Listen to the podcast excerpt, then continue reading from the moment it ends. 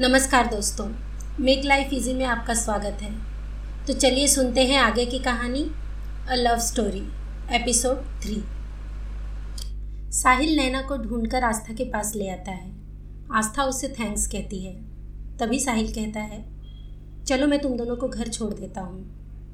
नहीं, हम लोग चले जाएँगे। फिर तुम दोनों अलग हो गए ना तो पता नहीं कोई ढूँढने वाला मिलेगा या नहीं। इससे अच्छा है कि मैं ही तुम दोनों को घर छोड़ देता हूँ। चलो। हम दोनों उसके साथ जाने के लिए तैयार हो गए। भूख के मारे हम दोनों की जान निकली जा रही थी और वो था कि रुकने का नाम नहीं ले रहा था। हमें भूख लगी है। हम यहाँ कुछ खाने के लिए रुकने वाले हैं। तुम्हें जाना है तो तुम जा सकते हो, मैंने कहा। तुम दोनों खा लो, मैं यहीं रुकता हूँ। हम दोनों वहाँ खाने लगे। तभी नैना ने कहा, आस्था उसको भी पूछ ले। उसने भी तो तब से कुछ नहीं खाया। ये लो, तुम भी खा लो। मुझे नहीं खाना है। तुम लोग का खाकर हो गया हो तो चलो। इतनी अकड़ क्यों दिखा रहे हो? एक तो तुम्हें खाना देने आई और तुम हो के एटीट्यूड दिखा रहे हो। अकड़ नहीं दिखा रहा हूँ बाबा, मुझे नहीं खाना है। नहीं खाना है तो मत खाओ। और मैं गुस्से से वहाँ से चली गई। जब हम दोनों का खाकर हो गया तो उसने हमें घर छोड़ दिया। ज़्यादा देर होने की वजह से नैना मेरे ही घर पर रुक गई थी। मैं रात भर उसी के बारे में सोचती रही, उसकी बातें याद करती रही। सुबह नैना ने मुझसे पूछा, तू क्या कर रही है? क्या कर रही हूँ? कुछ भी तो नहीं। जब साहिल खुद पीछे हट गया है तो तू क्यों उसके करीब जाने की कोशिश कर रही है? क्या बकवास कर रही है तू? बकवास नहीं है ये। मैं सब देख और समझ रही हूँ। बेहतर यही होगा कि तू खुद को रोक ले। वरना शायद तू इसका अंजाम जानती है। मैं कुछ नहीं समझ रही हूँ तू क्या कह रही है। तुझे साहिल अच्छा लगने लगा है, या शायद तुझे उससे प्यार हो गया है। पता नहीं, मैंने कहा। पता नहीं, तू हमेशा उसी के बारे में सोचती है। तेरी नज़रें हमेशा उसे ही ढूंढती हैं। तू उससे बात करना चाहती है। तू जानती है कि ये प्यार है, और तू कह रही है कि पता नहीं।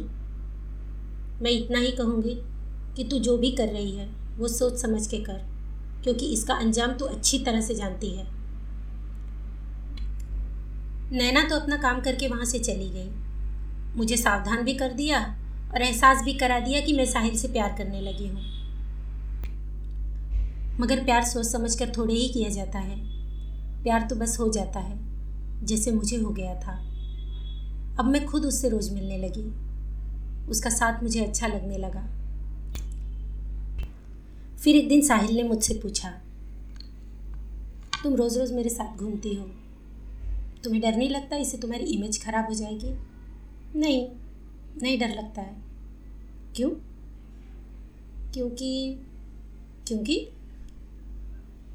क्योंकि क्योंकि नहीं लगता, बस नहीं डर लगता। मगर क्यों? पहले तो तुम डरती थी ना? नहीं, अब नहीं लगता। अब मुझे अच्छा लगता है। क्यों? क्योंकि क्योंकि शायद, क्योंकि